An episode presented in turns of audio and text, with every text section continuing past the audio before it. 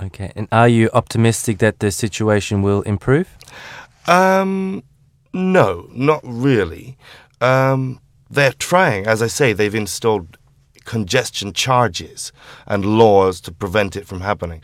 But people will just shoulder that cost. People will simply say, I have to pay five pounds more each time I go to town. So they will pay five pounds more. But the problem remains Okay. until they pedestrianize the center of the city. hmm Okay, thank you.